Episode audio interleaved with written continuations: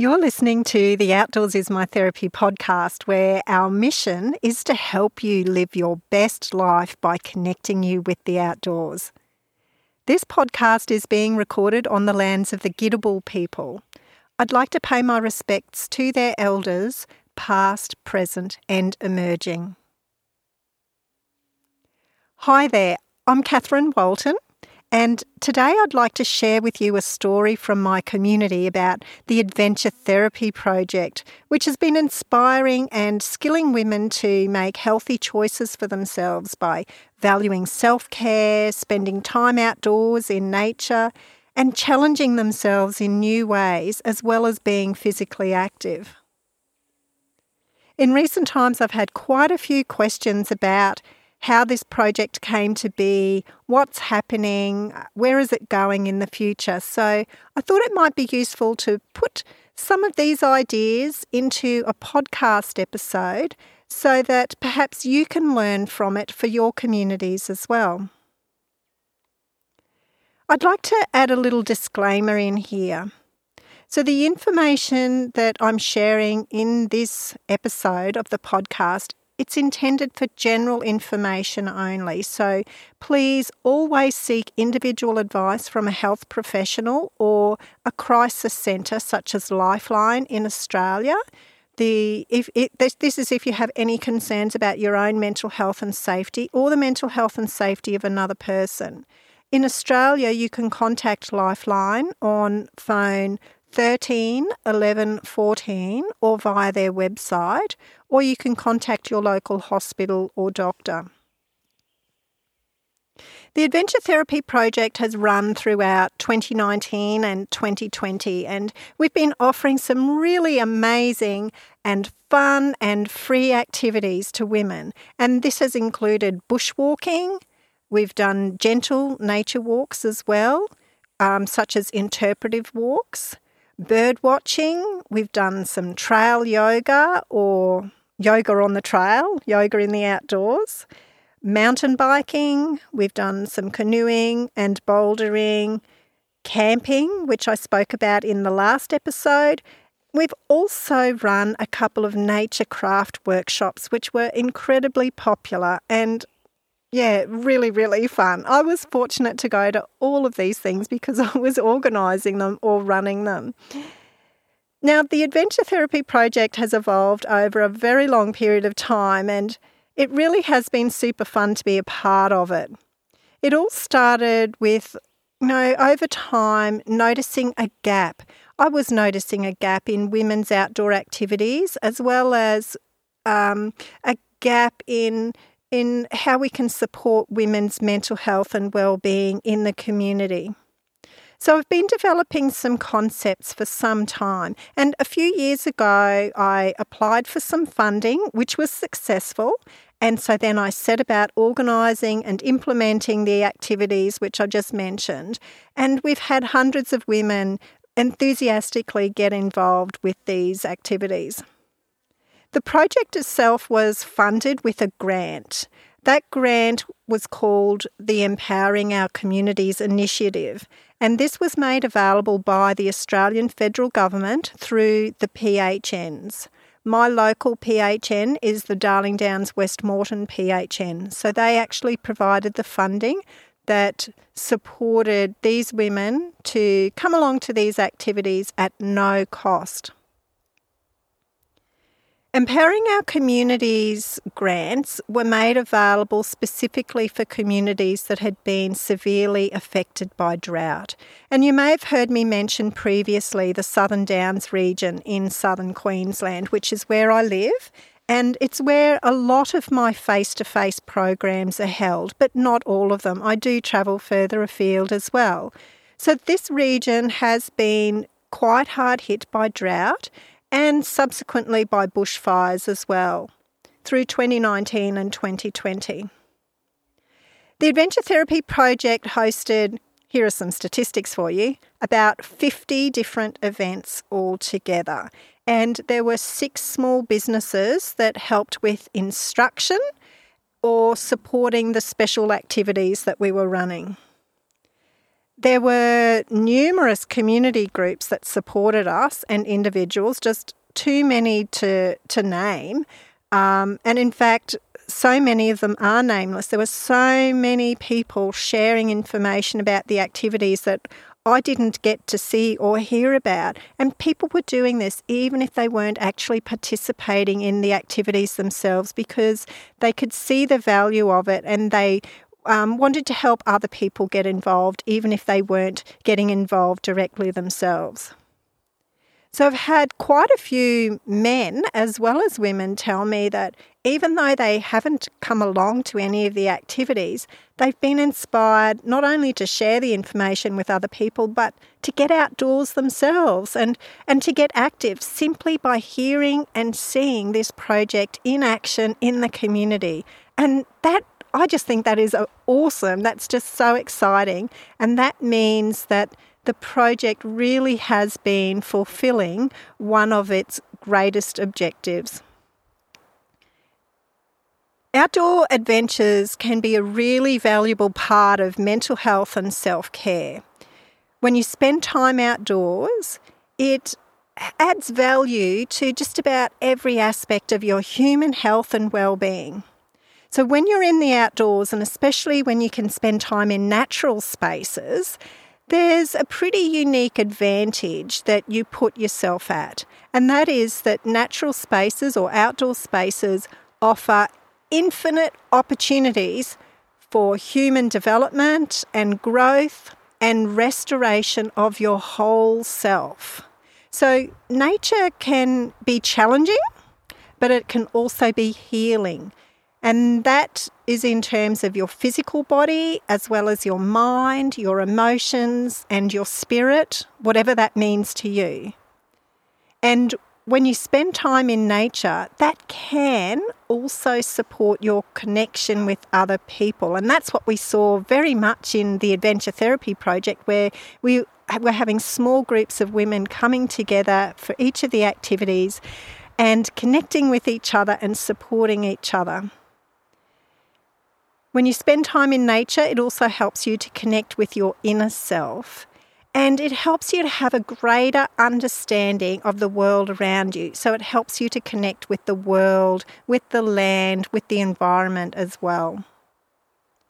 I've worked for many, many years as a mental health worker in both the public and the private sectors, and I really believe that mental health deserves a much broader attention than what the current medical model allows. There's a tendency in with the medical model that we follow to fa- to focus quite narrowly on formal diagnosis of specific mental illnesses and the treatments that go with them. And those treatments frequently involve medication and or talking therapies of some kind. So i do believe that that's a really important part of mental health care and I'm not dismissing that in any way, but my belief is that we really need to examine and adjust all the systems that are impacting on individuals at at an individual level, but also on a family level, a workplace level, and a community level, and not focus too narrowly. And we need to do this broad adjustment of um, what's going on in our lives, not only when someone is in distress, but most importantly, we need to do this all the time to prevent and to minimise the problems that are going to inevitably occur because that's what life is like. We have our ups and downs, we have stressful times.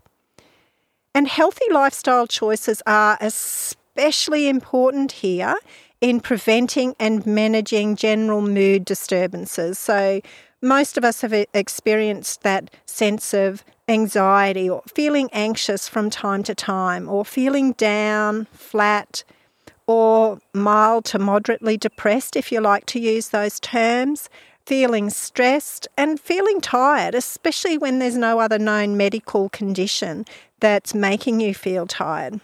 So, this is where healthy lifestyle choices are especially relevant.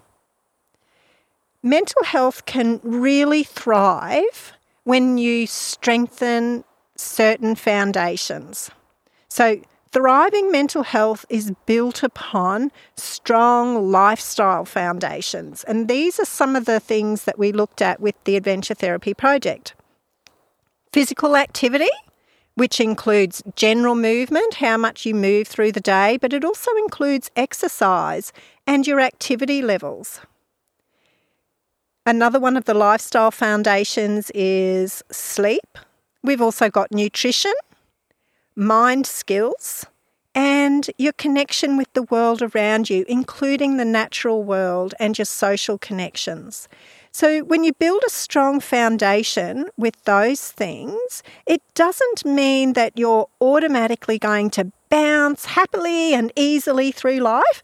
But what it does mean is that you're in a much better position to manage your life stresses and challenges. As I said, they're inevitable, they're going to happen. So let's prepare ourselves, let's build those foundations so that we deal with them so much better than if we allow those things to become weak.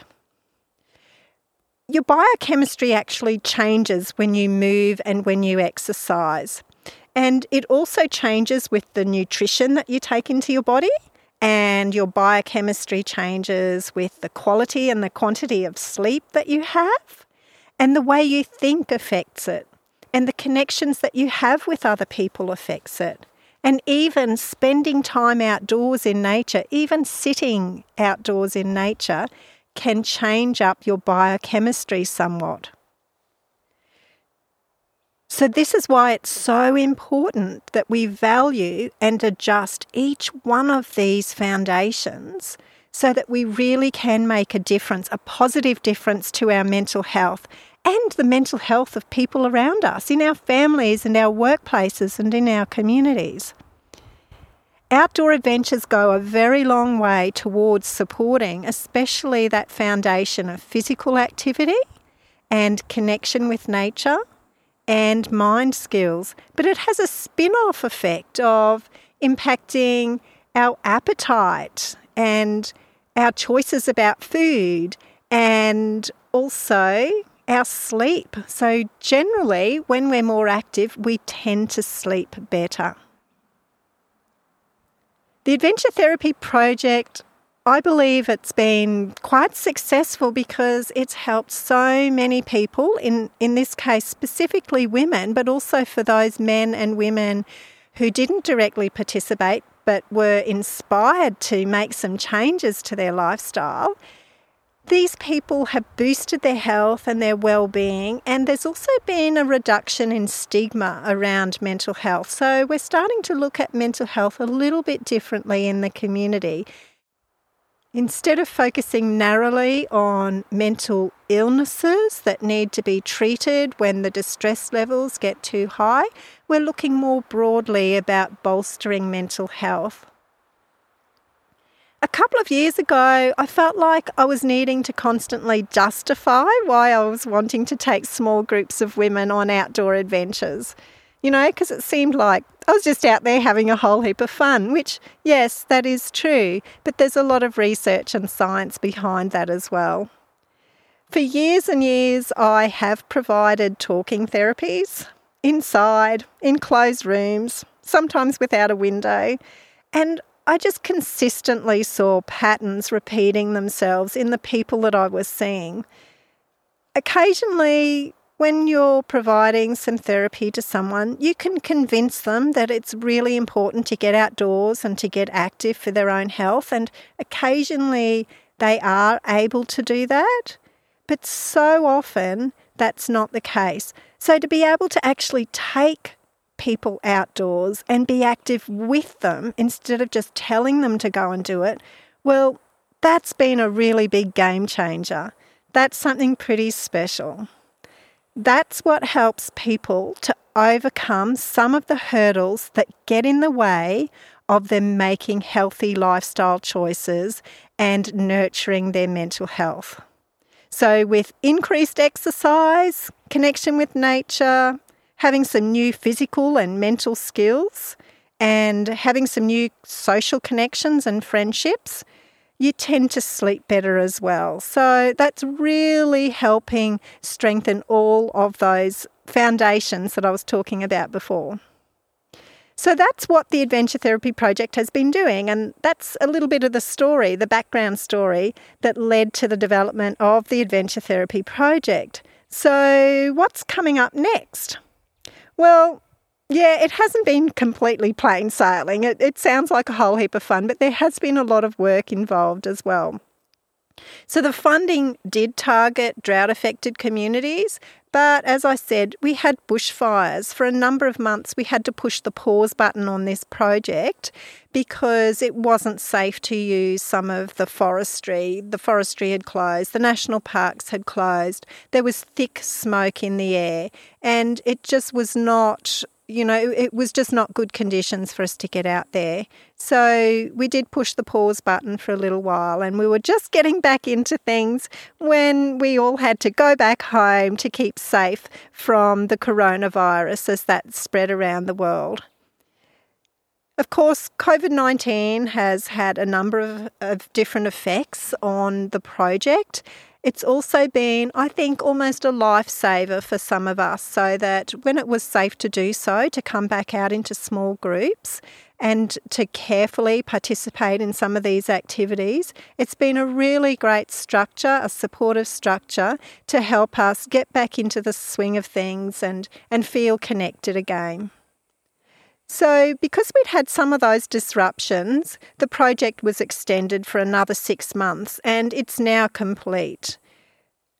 There was another round of this same funding that was announced earlier in 2020, but because of these changes with the coronavirus, the project was no longer eligible to apply for the funding because of the new guidelines which excluded face to face activities. So that's why I didn't apply for further funding through the same source, but I wanted to see the project out till the end of 2020 and make some decisions about where to from there. So, yes, the Adventure Therapy Project has paused for now as I record this in early 2021.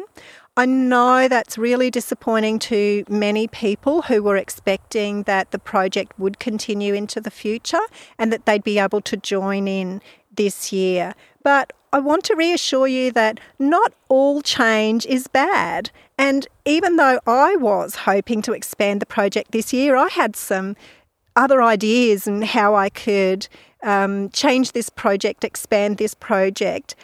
But I want to stop and have a look at some of the silver linings. So, while we've got this opportunity, and I think of it as an opportunity where we've minimised our travel and our group gatherings, we're also minimising the risk of spreading the coronavirus. I think that's a valuable investment that all of us can make at this point in history. So, this space that's opened up means that I'll be spending my time and energy this summer, and I'm in Australia, so I'm talking about January, February, and perhaps March. I'm going to be spending my time and energy this summer on creating some new online resources that I'm really excited to share with you shortly. And these resources are going to be available to you almost wherever you live which I'm really thrilled about. So instead of you you know, needing to be able to access this small geographical area to get involved, you'll be able to access this from a lot of other places around the world. If you would like to hear about those new releases or any new adventure activities that I will be running later in the year and into the future, be sure to subscribe to my email that I send out. So I send out usually about once a fortnight a brief email called Grounded Inspiration.